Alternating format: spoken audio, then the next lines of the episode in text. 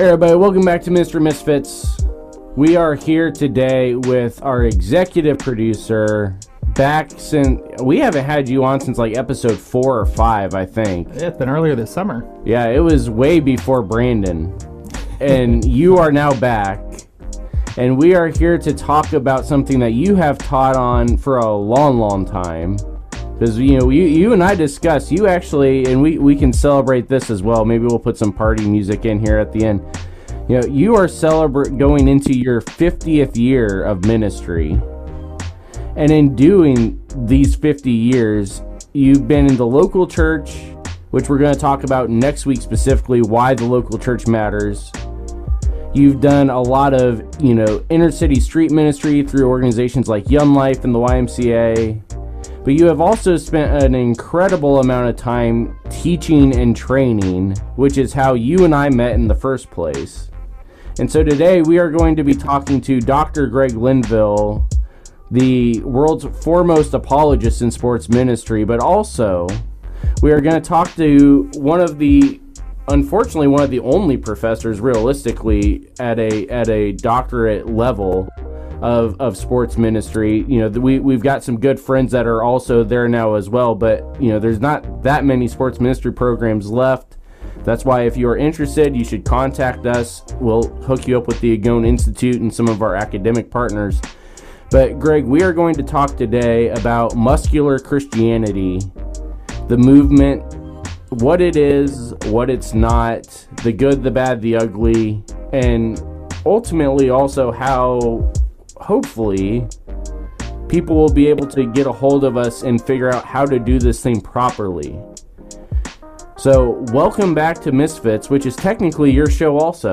yeah, it's great to be here. And with the with our new uh, host Brandon, it's just really great to see what God's doing. Absolutely, I'm glad to be here as well and have you on board. So, so Greg, let let's jump right in because anybody that has taken your classes know that you have a lot of information that you can give us on this topic, but we only we try and limit ourselves to an hour here. So let let's jump right in. Muscular Christianity. Let, let's just talk about the history of what it actually is, because this is something that's becoming somewhat of a, a, a new hot button issue, which is kind of strange because, like you said, you've been teaching on this forever, and very few people have taken notice outside of your students. But now all of a sudden people are starting to take notice and not necessarily for the right reasons. So let's let's start out and let's actually define what we're talking about here. The muscular Christianity era. What is it?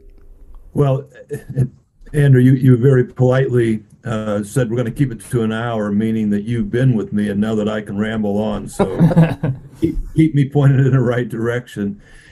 Uh, muscular Christianity came into being in the, in the 1800s. I think that it had its roots in about the 1820s and the late 1820s when a man by the name of Thomas Arnold in England became the headmaster of a school in England. And it's reversed. When they say public, it, it means private in America and vice versa. And so he was he was the uh, not only he filled three different roles. Excuse me. He was the headmaster. He oversaw the whole thing. He was a teacher, but he was also then became ordained so that he could deliver the the spiritual side of it. And so the roots of that he was the first of three Toms. His student was Thomas Hughes, who many people have read a lot of his works, books. And Thomas Hughes, one of his, well, two of his novels was about a third Tom, Tom Brown.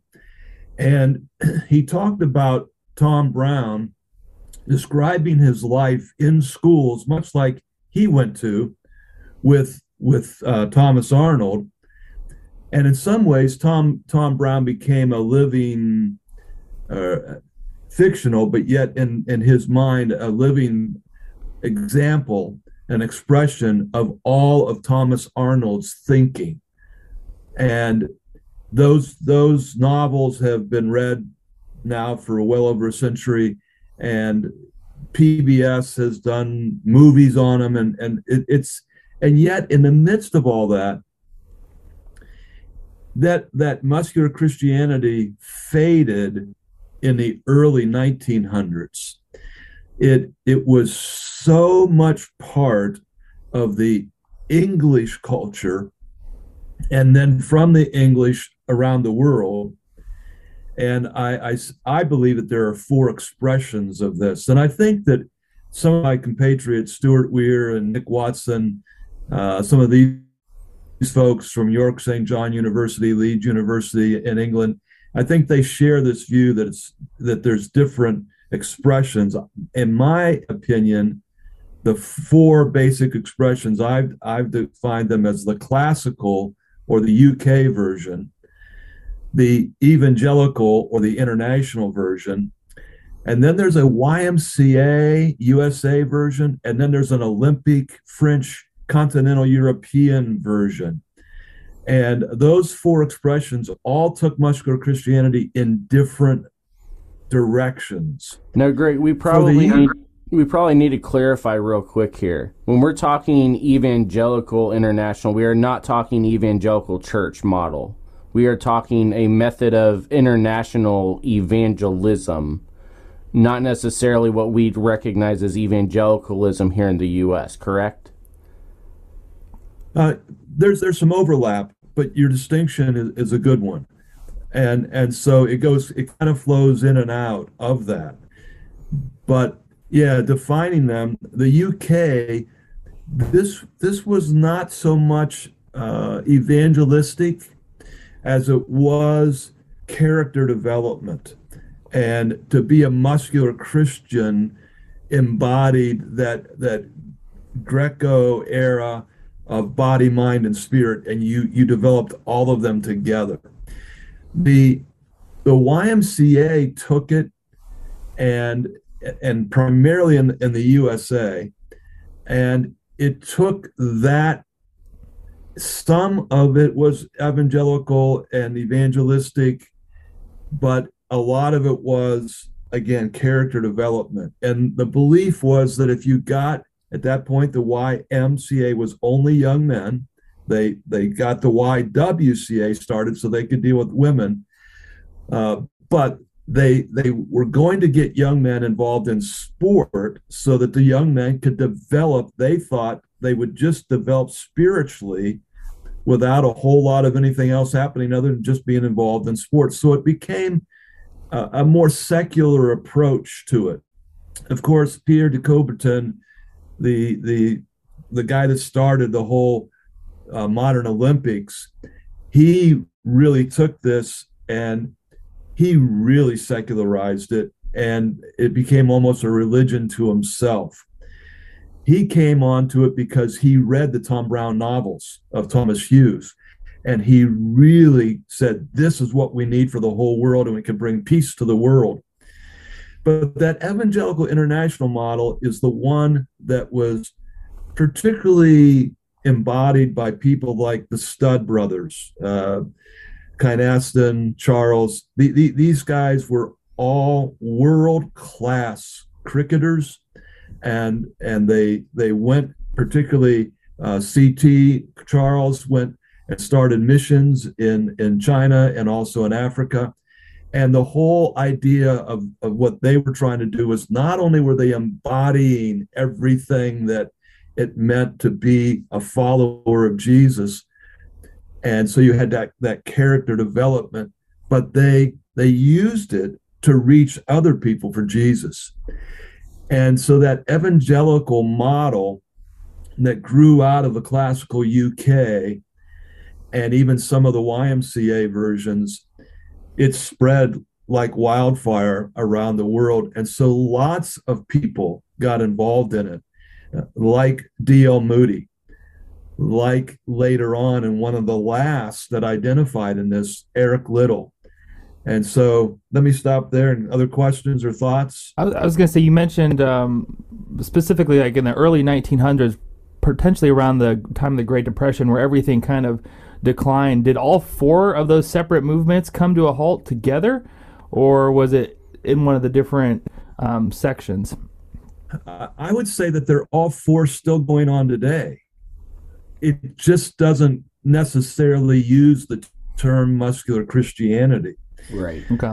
Um, and Thomas Hughes, Thomas Arnold never used that language about muscular Christianity. It was actually, uh, it came about through Charles Kingsley uh, that kind of said he, he's the one that used that phrase in the early 1900s and it, and it caught on maybe late 1800s i'd have to go back and check but it, it caught on and it, it was response to what had happened in the church in that day and age. And many people felt like it had it had gone way overboard and become much more appealing to women. It was much more feminine. And, you know, we talk about these things today, and we have to understand the culture of that day. When it said it was much more feminine, it wasn't necessarily that they thought it was bad. They certainly didn't have a theology that women were bad or to be a woman was bad but they but they started to understand that there were certain things about it that was more appealing to women than it was to men. Now they they didn't even live in a day in which they could even envision such a thing as uh, choosing your gender. I mean this is a completely different era and so we have to be careful as we talk about these things to help people define what that meant uh, and that in that really, day and age. So yeah, that that really is why we're talking about this today. Is that yes? Typically, the the U.S. YMCA model, you know, which most famously, besides the YMCA, is also how we got basketball and NCAA football, which you know people yes. won't won't won't credit the the Christians for that. But basketball and and what you watch on Saturday and what you watch in the evenings would not be there if it wasn't for the sports ministry movement. But Absolutely. unfortunately, what we actually see now is we have this kind of cycle. Like we, um, those of you that listen to the CSRM podcast heard Dr. Linville and Dr. Tucker from Australia talking about the cycle of sports ministry and the cycle of ministry within the church is we are in this cycle again of where we have the evangelical church, and this time we do actually mean the the you know group evangelical church has come back and they are looking at what is going on in our culture, like Dr. Linville was just talking about, as far as what gender looks like, what sexuality looks like, all these different things. And they are looking at what they believe is perpetrating all of this stuff and now they are looking at the church saying, well, you have gotten too soft. You are becoming too feminine and not hard enough. And so we need a revival of this muscular Christianity. But the wording that they are using, the phrasing they are using, is not what we see Thomas Arnold and, and Kingsley and everybody talking about in the 1800s. Now we are talking about a muscular Christianity that means we are men, and so we must be men. And in doing that, now unfortunately, we are starting to see a lot of bad things coming out of it. And now people are trying to throw the baby out with the bathwater and saying, well, all of muscular Christianity is obviously toxic. And so the sports ministry movement needs to go. Children's sports needs to go you know, men's discipleship needs to be completely reevaluated. What what happened, Greg? you know, we were you you gave us a good uh, an overview. We you know we haven't even gotten to the 1900s, which is where a lot of this stuff really starts taking place.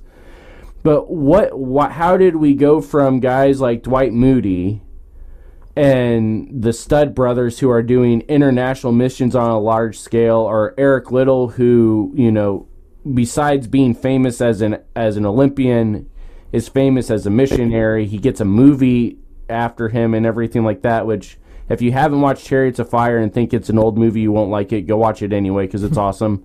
If we could do the music, we would, but we can't because we'll get sued out of our out of our butts. But what what happened? Even if we just want to talk church wise, what happened within the church that has allowed for this kind of cycle to recycle to where now we are having to actually talk about this stuff again? Well, in some ways, we're we're we're very similar in the 1920s or in the 2020s to what was happening in the 1920s and the 1880s.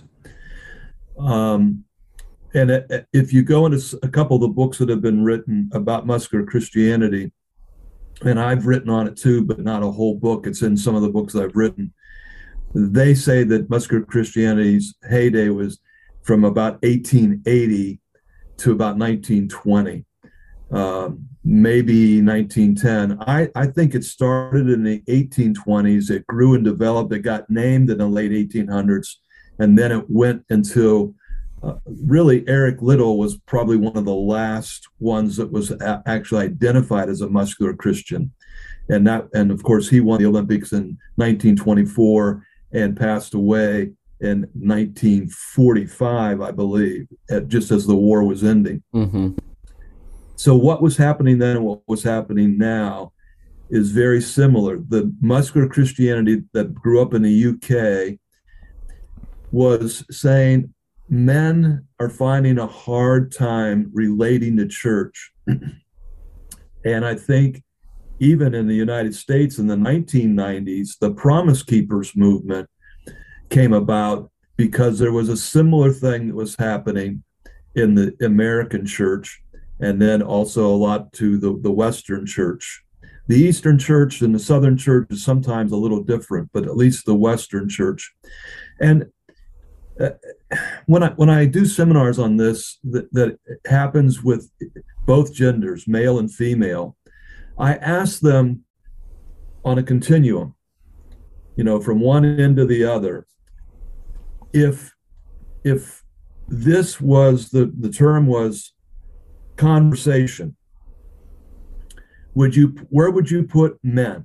Do they talk a lot? Do they converse a lot would would they would you be over here if they do or would they be over here if they didn't and most of the women and most of the guys there you know well they kind of move the men just a little bit maybe towards center but they're more active so the other continuum, are they active? No, they're way over on the active.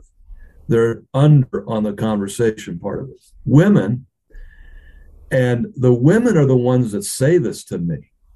They say, I, you, I you love the fact you put the enough. disclaimer out there that they, they you, told you this. Yeah, I mean, your your spectrum is only here. The women are way over here, and they talk about, you know, if if a church was to say, come Saturday because we're going to have the greatest time ever. Because what we're going to do is we're going to get together and talk. Who would show up? And everybody in these groups, when I poll them, they say men don't show up at all. And if if anybody shows up, it's some women. They're not even saying that women will show up if you say we're just getting together to talk, but they're saying they're the only ones. Now that's women saying this, not me. But they say now, come Saturday, because we're going to have this great thing. We're going to get on a fishing boat. We're going to get out there. We're going to and and who would show up? And they'd say probably both would show up, but probably more men would have show up for that. And then they say, but what do the men do on the boat all day? All they do is talk.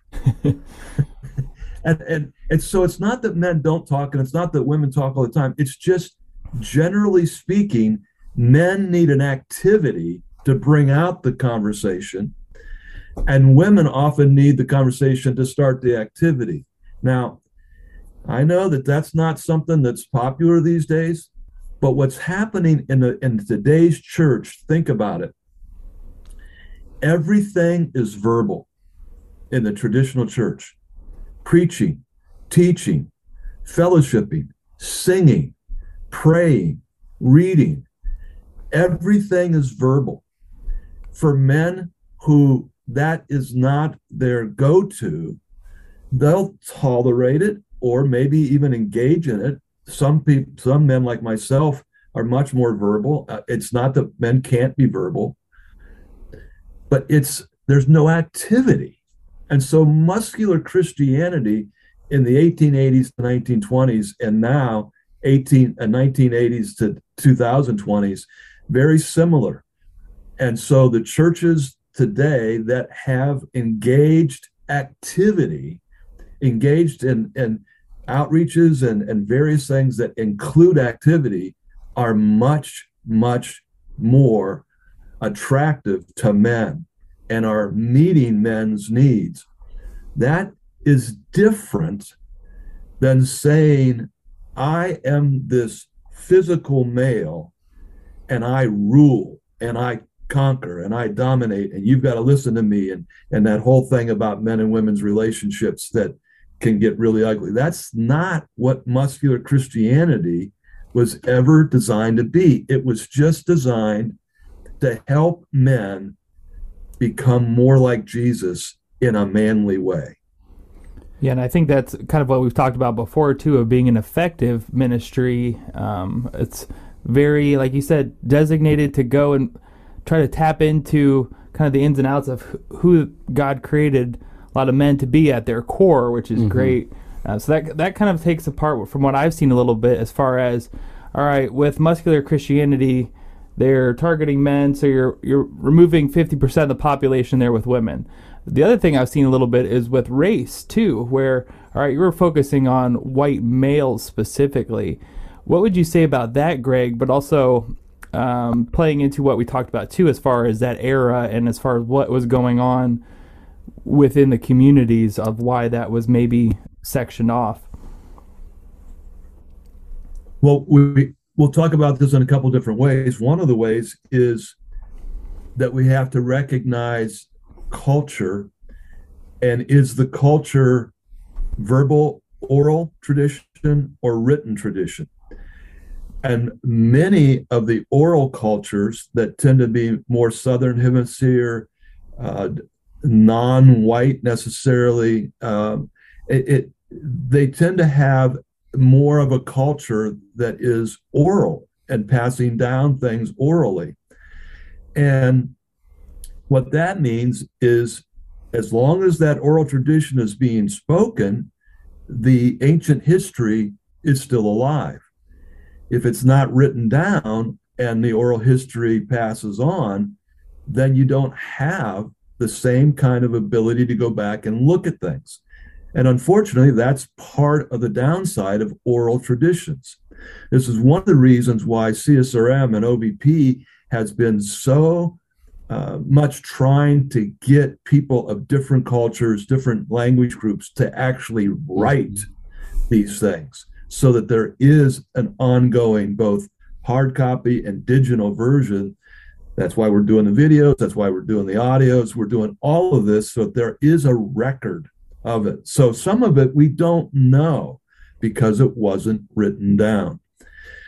But what we do know is that when you when you look at the urban black church in America, they have almost always had some sort of sport, particularly in America basketball in the last hundred and some years that they've had these guys that get together to do this and it's part of part of their tradition. And so what we can get anecdotally at the very least if and there is some written record of it but we get it from that expression that we see and has carried on and there's another there's another interesting part of this too that people are really not aware of and that is what is called muscular Judaism. Mm-hmm. And during the whole era of muscular Christianity, the Hebrew culture, the Jewish faith, really embraced very similar things. And early on, uh, Andrew, you mentioned the Chariots of Fire movie, which was Academy Award winner for lots of reasons phenomenal movie.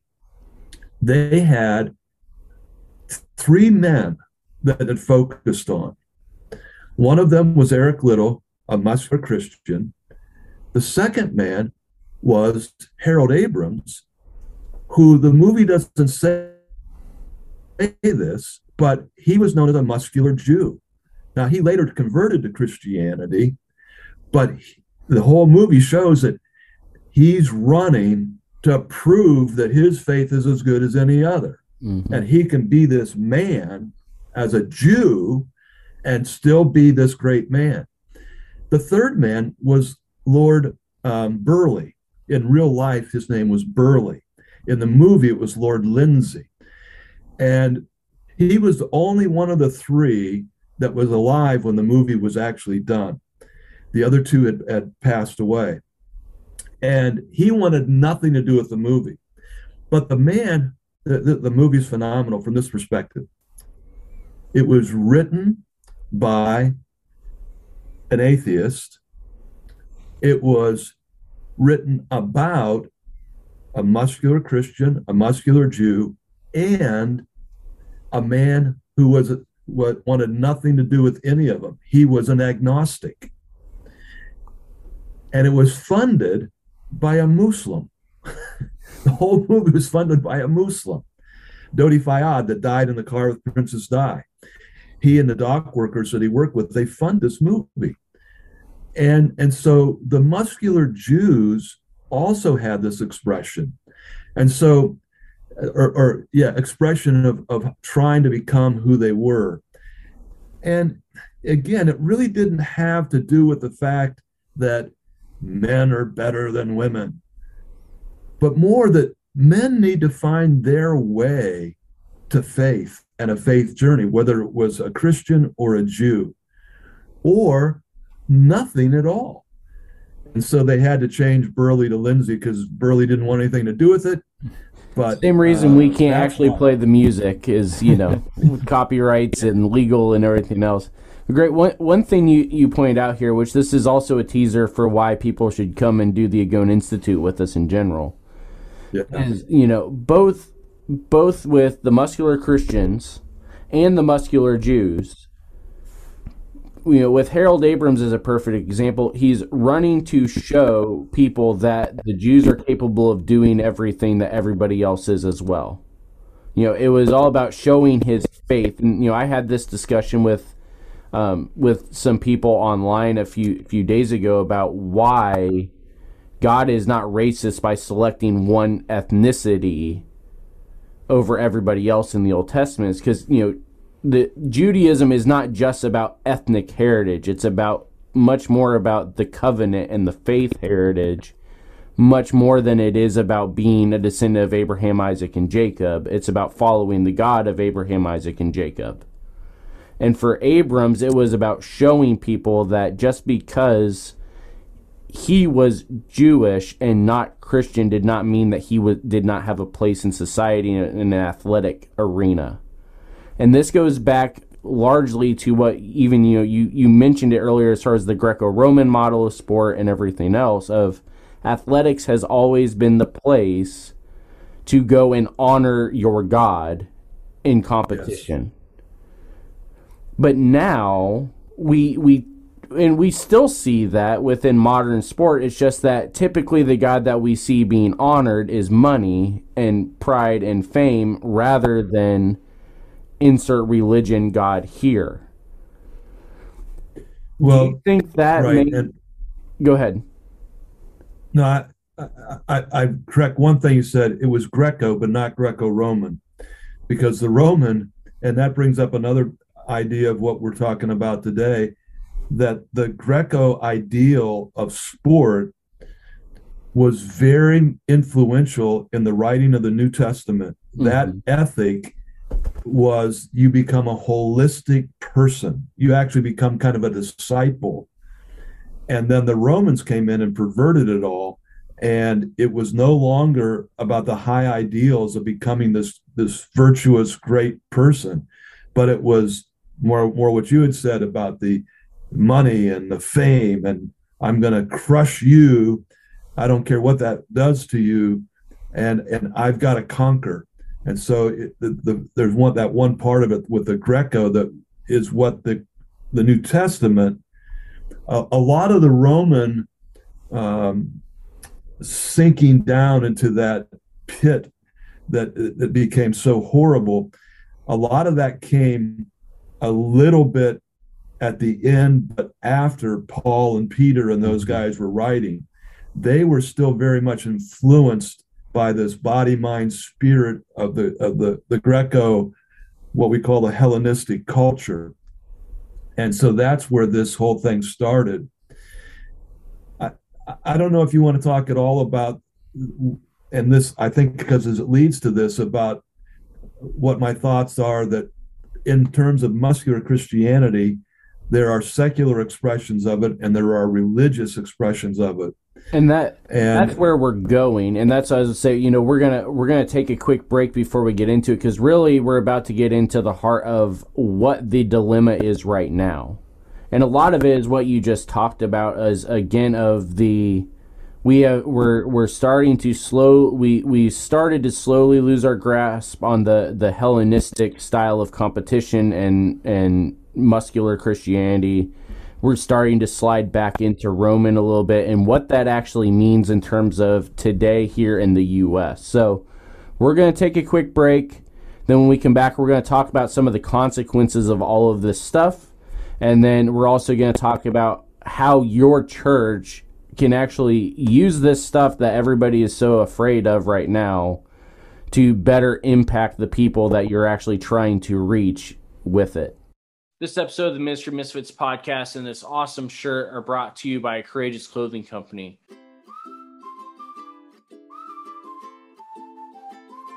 Courageous Clothing Company is a Christian family owned business that specializes in custom designs that they create as well as bulk screen printing of your custom designs as well. When you buy from Courageous Clothing Company, you're not just buying an awesome shirt, you also are helping spread the gospel across the world through the missions that they support, such as this here with Ministry Misfits, as well as with their own designs that have Christian themed messages, sharing the gospel in an awesome and relevant way. Or as we say within CSRM and Ministry Misfits, strategically relevant evangelism. Check out their entire line at courageousclothingcompany.com.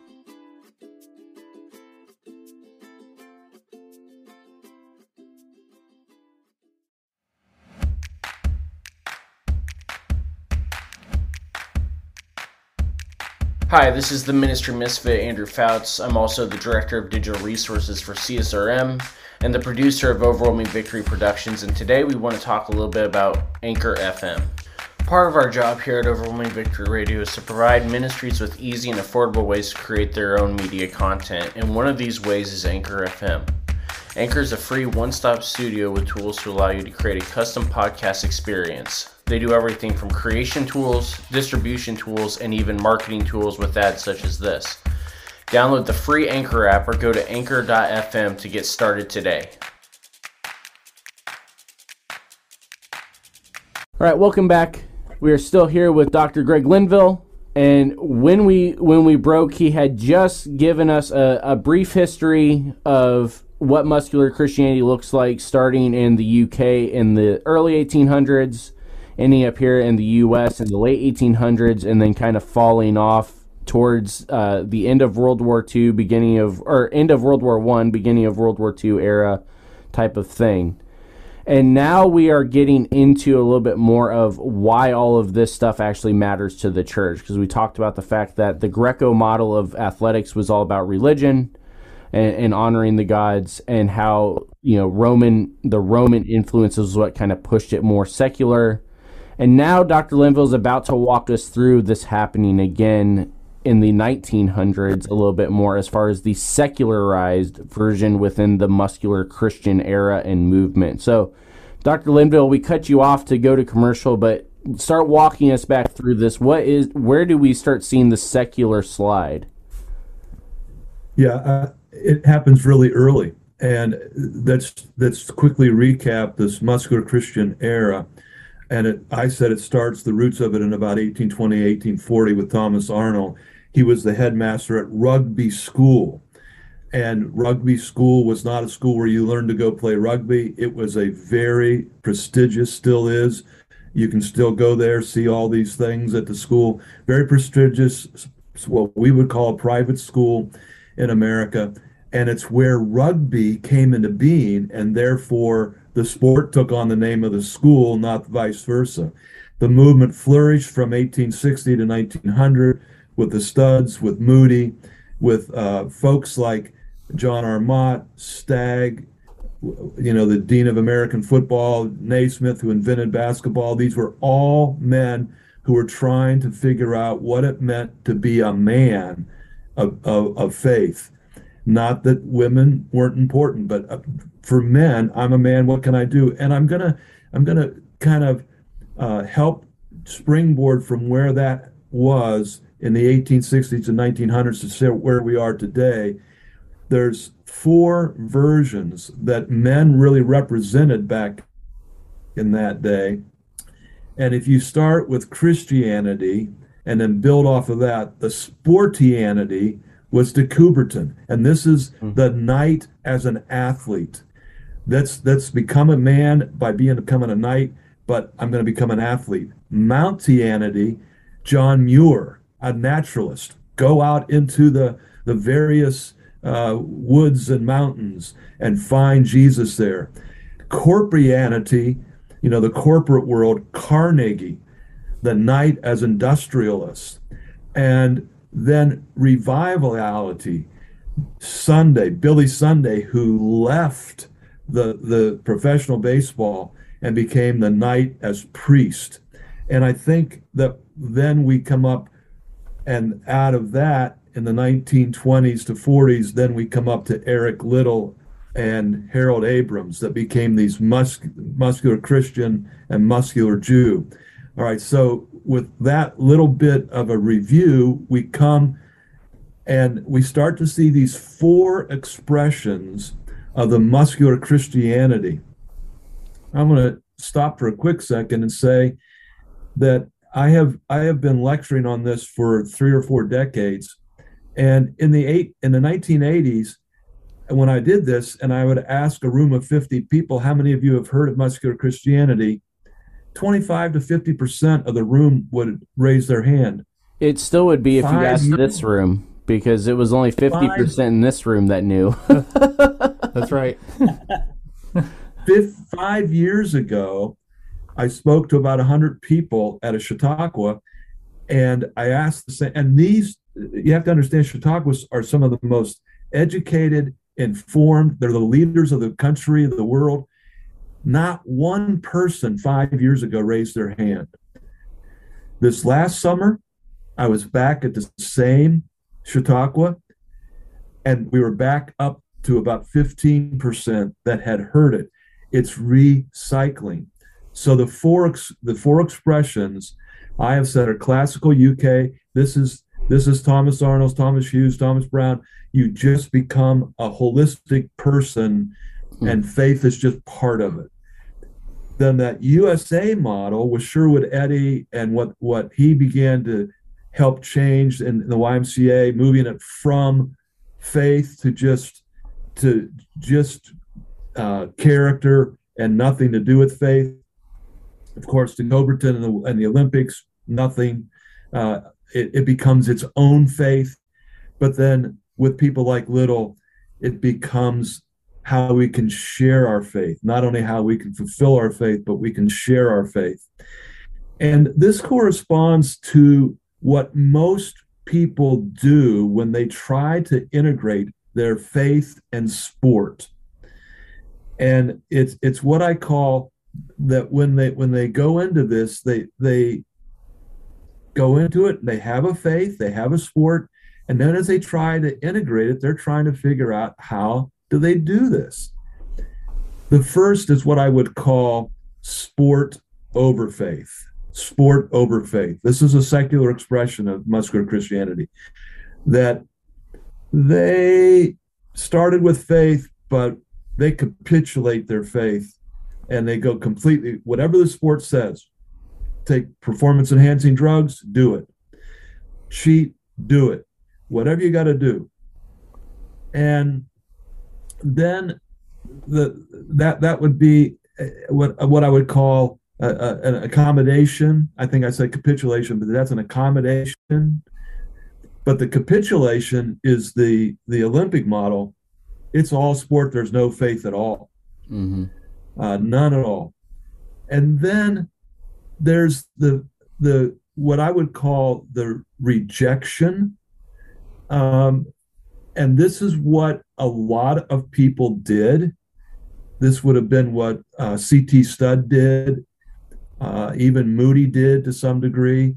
And they said, you know, there's things about sport that just are ugly and I, I can't reconcile. And so they left sport. And groups like Pop Warner Football and even uh, uh, the the uh, hot stove baseball and Mm. some of these kinds of things that started with sport completely threw sport out. I'm saying they, they they threw faith out completely, and and there were others then that threw sport out completely and just left sport altogether. Billy Sunday became one of the greatest evangelists. He, I don't think people realize that he, he held the stolen base record for Mhm. decades. Mm. He he was unbelievable in his sport, but he left it. And then there's that last one that is a redemption of sport. That people are trying to redeem the sport culture, but that's very, very difficult to do because, particularly as you go up, and we call about the progressive intensity levels of competition from no competition all the way up to professionalism. Every level of those seven steps that you go up through it becomes more and more difficult to hold on to your faith. And so for Liddell who won a gold medal medal where he said i'm going to participate in sport as much as i can except if it's on the lord's day and people don't realize that he probably gave up four or five medals in 1924, not just the one that the movie says he gave up, because he gave up the one by uh, four by 100, the four by 400. He gave up all of these, and he only raced in two. He won a bronze medal, beating Harold Abrahams in that in in the uh, 200, and and then won the 400. And so he is one that tried to have a synthesis. He tried to to in, involve both, integrate both, but he he even had his here's my line that I have to choose faith over sport and I have to reject sport. But most people are trying to keep them together and integrate them. But I'm going to give you a couple things here, and that is when this, these two things come head to head, and you have to choose whether I'm going to go to my Bible study or to a or to a practice. I have to choose I'm going to go to a worship service or compete. I have to choose to go with this team or my family. That's the places where it really, really gets tough.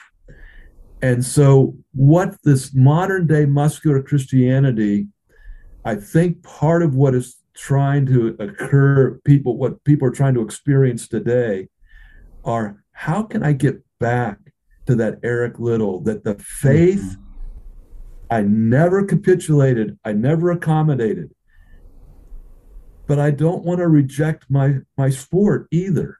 And I don't want to reject what it means to be a man and have a manly faith in Jesus. And that's what we're struggling with in the midst of all of our culture. And that's what really, you know, we've got we're gonna have the the uh, four expressions chart up here at this point while we're talking here, and really what we're seeing is, you know, we're going to end this podcast telling you how you can where you can go to get help as far as doing the redeeming and the synthesis. That we're we're going to get there.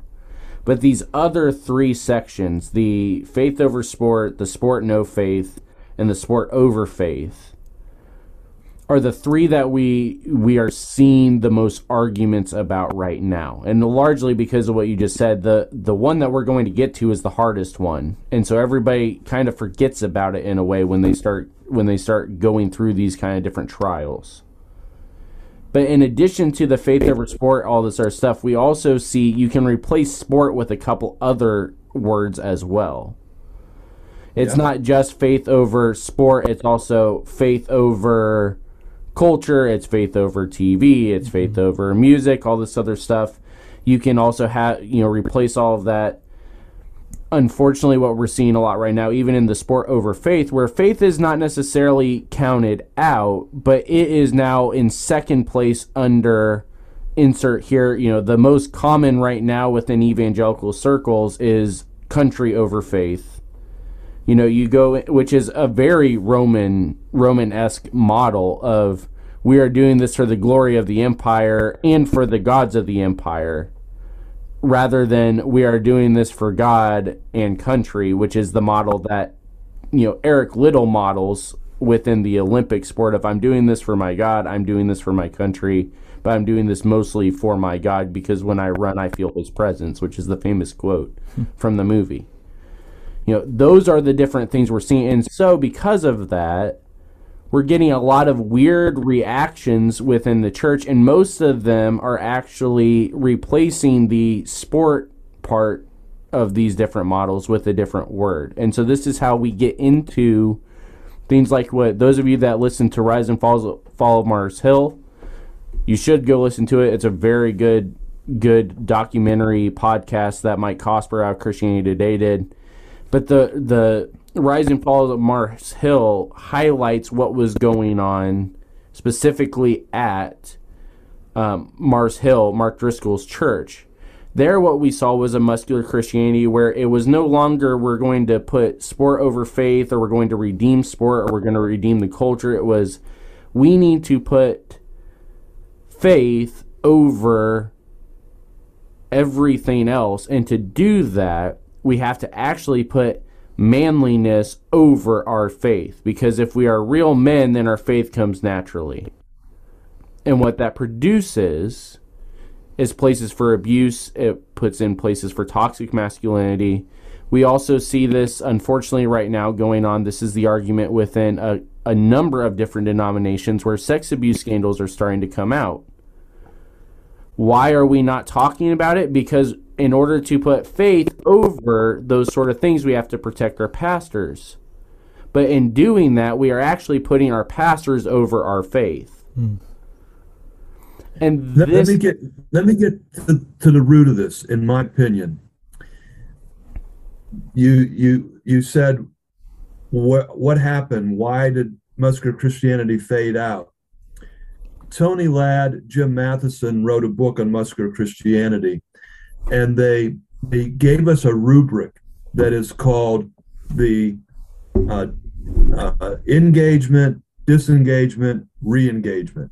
All right, you got it there there it is. and and that that is brilliant what does that mean it means that all of a sudden in the 1800s people started to have this idea i can integrate my faith in my sport. I can integrate my faith into my masculinity. And so they had an engagement. But then what happened? There was a disengagement in the late 1800s, early 1900s, and and it the it, it, had it happened because of the inability of the athletes and those involved to reconcile the cheating, the drugs, the deaths, the gambling, all the alcoholism that went along with sport. They couldn't they couldn't integrate it. They couldn't reconcile it, and so they disengaged from sport. Now, again, this is Ladd and Mathisen, and and so they then said there was a re-engagement and and we saw this then it wasn't called muscular christianity eh, christianity anymore anymore it was called sports outreach or the sports ministry era and that began in the 1950s or so fellowship of christian athletes athletes in action uh, pro athletes uh, organization uh, uh, outreach rather. Uh, anything that had an A in its name came in. Hockey Ministry International, all these groups. What what were we again before you guys finally cut it down? Wasn't it the NAACSRMACAC or something like that? Yeah, it was un, it was unwieldy and, and, and running everybody a NASCAR. But but we but what happened then was this re-engagement and both of the engagement, original engagement, and the re engagement were both based upon pragmatics. The initial engagement was the pragmatic of I can actually become this manly Christian, I can integrate my faith in sport.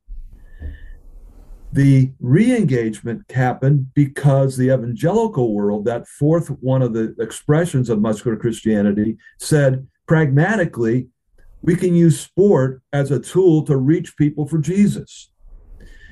Why was there a disengagement? Because they couldn't reconcile a lot of these theological and ethical issues. Why are we now having a, a current disengagement with sport and manliness? It's because we again are falling into the trap of not having a proper theology. Right. Both engagement periods were based on pragmatics, what works. Both of these disengagement periods are based on the fact of having faulty, very weak theology. This is why we're doing what we're doing with OVP, with with OVR, with with with CSRM, we're trying to build the foundations of theology so that today women don't have to fear muscular Christianity, masculine Christians. They don't have to fear them because the men that are getting the solid theology about what it means to be a man means I can love my wife. I can serve my wife. I can care for my wife. I can care for my daughters. I can care for all women. I need to be for them what Christ was for the church, laying my life down, not asking them to lay their life down, but me laying my life down for them.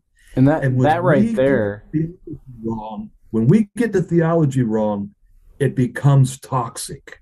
And that All right. just talked about there was actually one of the things I've found so strange over the past two or three years is that we actually now are starting to see a theology. Well, it, they're claiming it's a theology. Really, we know it's a heresy.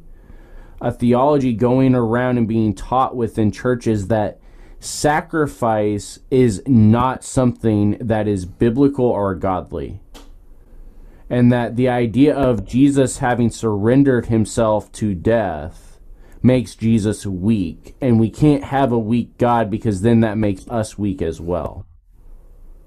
But that's not what we see in Scripture. It's very clear how this all goes down. Death has no authority over Christ. Christ has to give it permission to do to do its thing.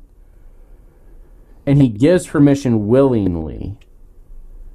But when we take out real theology, biblical based theology, you know, we, we run through the three tiers on here all the time. You know, before Brandon was allowed to come on, I had to test him on it. you know, we, we run through this stuff all the time because once that theology breaks and it's no longer Christocentric because we've replaced it with either one of these three other categories. Once Christ is no longer the center, it no longer can be biblically based. And if it's no longer biblically based, we start getting all of these other out outlets. This is why when you you know you hear people blame church attendance dropping because of the fact that youth sports are happening on Sunday. Your church attendance probably was dropping before youth leagues started going th- doing things on Sunday. You just didn't notice because you're you were focused in on some other aspect and that's why I appreciated too why Greg was talking about really the foundation, especially of the church. I think for a lot of I'm gonna say kids growing up, their foundation is rooted a lot of times in sports where it is five, sometimes seven days a mm-hmm. week, and you're spending an hour of practice and two hours at the games. And so they get rooted in this sport and competition where then sometimes faith comes on later on. So they start with this foundation of sport over faith and what was rooted and taught into them growing up. So it can be sometimes hard to retrain or relearn some of those habits that start off at four or five years old that they learn competition and how to you got to do everything to be sport. And that's just all your time is consumed in. And so then it's hard to kind of rework that a little bit. Not impossible but and it's not which is part of what greg is about to walk us through is that this fourth model the, this box that's up in the top left right top left? Mm-hmm. yeah top left. I'm not directions and you know this sort of thing is just about as good as math for me here. Up here, no, it's backwards. Up here, whatever it is. Yeah, you get the point. It's on the screen. The this redemption synthesis model of sport of we are going to integrate and not separate out. We're going to integrate. They are going to blend together. Where we are going to stay Christocentric we are going to stay biblically based, but we're going to do so in an athletic or a recreation or a fitness style manner is 100% possible as long as we actually keep our theology straight. Absolutely. And so this is where Dr. Linville, you and guys like you, guys that, you know, Todd James, Roger Oswald especially, who we got to get Roger on here at some point. Roger Oswald especially, you know, guys like Brian Mason, Stuart Weir, you guys have all been talking about this stuff for a while. And the thing that most people don't realize when they come to CSRM or come to, you know, organizations like us, like our, our foundational partners, is that before we even start talking what sports they're going to do, we start talking theology with them. So, what actually is the proper response here? How do we get to that redemption level of sport of we are going to redeem it? What what should the church's response to muscular Christianity actually look like? Well, you you indicated already the three tier paradigm. It's got to start with theological truths. What do we believe? What do we think? How do we envision? And Brandon, to your point about you know the churches are this the, these kids are out there and they're, and they're on a playing field and they're not in the church anymore and they want to blame the sport. I want to blame the church. I want to put the ch- back on the church and say mm-hmm. because you as a as a congregation have not given these kids and their families a quality sports experience and opportunity. They're going outside of the church. And we've had a very uh, major uh, para ministry that has been producing uh, sports leagues for churches for a long time now. And when they went to that model of saying, we're going to join them, so to speak, we're going to start actually doing tournaments on the Lord's Day. This is part of our problem, not the solution. I maintain that if congregations do sport excellently for kids Monday through Saturday.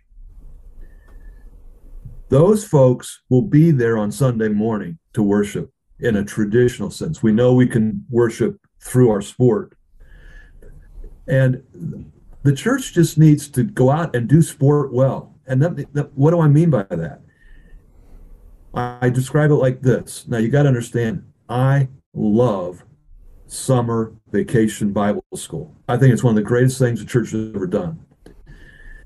But most congregations' approach to this is they do sports ministry, they do vacation Bible school with a ball, as opposed to doing a soccer league, football league, basketball league with a Bible.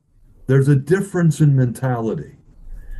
And those young people that have been gifted by God and called by God to be great athletes. We need to see, the church needs to see that we need to enable them, empower them as much as we do anybody that has a gift of music or drama or preaching or teaching. Everyone have different gifts. Everybody was designed differently. and the church needs to help those kids come along. And if we do that, they'll be there Sunday morning. They'll be in they'll be in youth group on Wednesday night or Sunday night or whatever. But we need to do it. And this is where, you know, we really when as we wrap up here, you know, we're not just saying, "Oh, well, if you redeem it then it's good." No, you, we, we've got to redeem it well which is why yes. we, we focus in on the theology stuff so much. But what what comes out of it when we actually do this well? When we actually fall, go get into biblically based principles out of Christocentric theological truths and then practice the methods that follow. When we do this stuff, we start to Andrew. To your point, to your point, uh, you were a, a, collegiate baseball player and a great coach there, Bob Starcher, mm-hmm. had a saying shoddy is shoddy. It doesn't matter if it's Christian or not, it's still shoddy. Do it and do it well. Right. And when you do it well, you see the results. Starcher is a perfect example of that with his his wins. You know, Crank finally passed him up while I was there, and that took a long time. But you yeah. know, what we see, you know, the the arguments against muscular Christianity, toxic masculinity, Christian nationalism, um, abuse, all these different things. What we actually see when we do sports ministry well within our churches, when we do it relevant, like we talked about at the beginning when we do it with the with an evangelistic discipleship mindset of this idea of the Bible. We're we're doing these camps, but we are doing it from Scripture, not just doing it to do it. It promotes discipleship. It promotes redeeming of competition, which is what we're all talking about. And so now you don't have to feel bad about the fact you're excited that you won or you're bummed that you lost. It allows us to promote this non toxic masculinity, this biblical manhood that we talked about with Chalmer Williams a while back. We, it promotes equality for females because they are able to compete, they are able to do these things well themselves. It allows us to promote an actual family let, unit. Let me, uh, wrap Go ahead. up. Go ahead. Yeah. Let me wrap up with with one with one last uh, biblical understanding when it comes to this because I am concerned, I'm deeply concerned today about how this revival of muscular Christianity is going to be taken and misused, and toxic masculinity is going to come out of it. Uh, nationalism is going to come out of it unless we get back to something, and that is the Bible. And there's the verse in the Bible that is used in a negative and and it's it's misinterpreted and it says that wives are to submit to their husbands. I'm going to give you two things there. First of all, if you jump up a verse or two above that, it says that they're supposed to submit to each other. Mm-hmm. Okay? And so that verse is taken out of context and only applied to women when it's for both. The second thing I'll tell you is that in the ancient language, the, the original language of Greek, that word for submit, the best way I can describe it is that when you go to the doctor and he you're sitting there on the side of the bed and he takes a little hammer and hits your knee and your foot just kicks out. You can't help it. In fact, if it doesn't, there's a real problem. It's indicating you've got a real neurological problem. And that's the sense of the, of the voice and tense of that word that when the man does what he's supposed to do, lay his life down for his wife, the woman can't help but submit. It's the little hammer. And so it, it really comes back on the man that when a man's doing what he's supposed to be doing, the woman just naturally is following and and not even following but just reacting and and, and so this is where we are today that if people do not get to the bedrock of the biblical theologies about what it means to be a man and what it means to be a woman we're going to end up with toxic masculinity mm-hmm. and this nationalism that takes us in really negative ways. We've got to get back to being Jesus and being like Jesus. And then the other things naturally come along.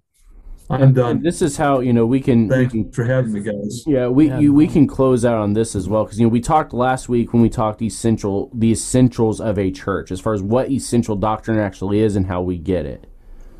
You know, part of what we talked about is that the reason we pushed it towards the front was because of some of the conversations that have been hap- happening on my Twitter feed over since 2022 started.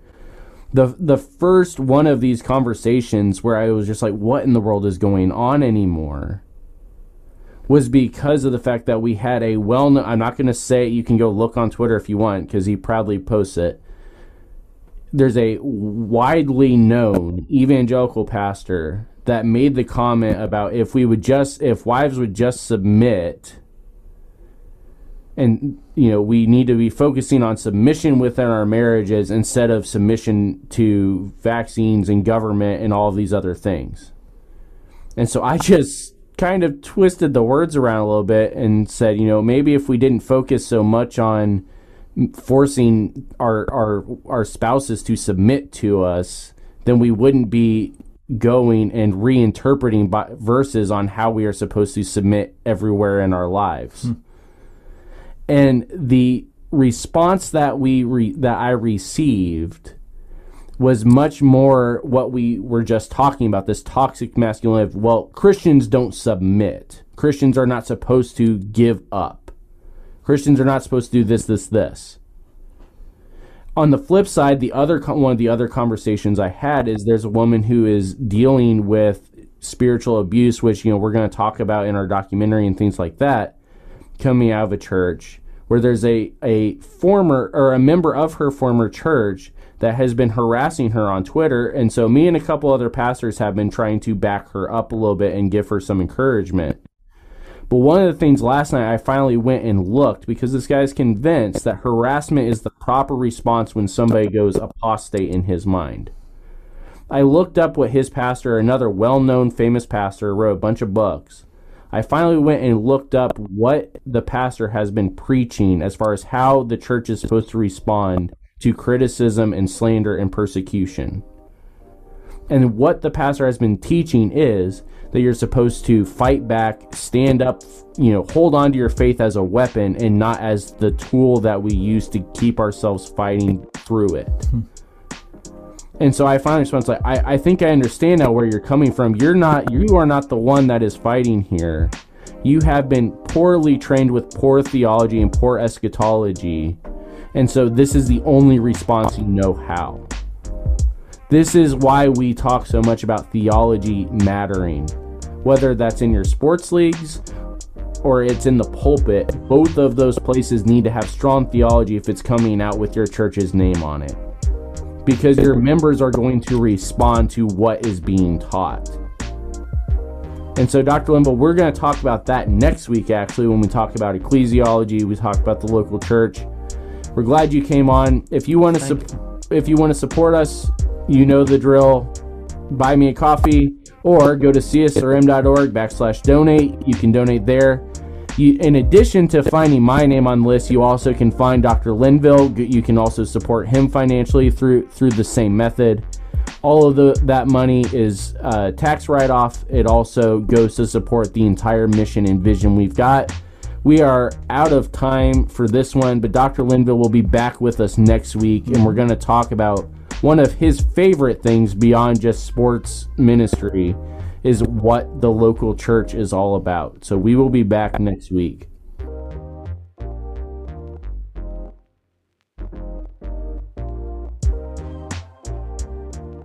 Ministry Misfits podcast is a production of Overwhelming Victory Flicks, Overwhelming Victory Radio, and Ministry Misfits Media. Dr. Greg Linville and Andrew Fouts are our executive producers, and Brandon Simmons is associate producer. Our music is provided by Morning Light Music and is titled Rain. If you would like to get in touch with us, you can email us at ministrymisfitmedia at gmail.com or by following at Ministry Misfit on Facebook, Twitter, Instagram, and TikTok. You can support Ministry Misfits at anchor.fm forward slash ministry misfits or for 501C3 credit by going to csrm.org forward slash donate and selecting Andrew Fouts in the campaign menu. To learn more about Overwhelming Victory or to listen to our sister podcast, visit overwhelmingvictory.org.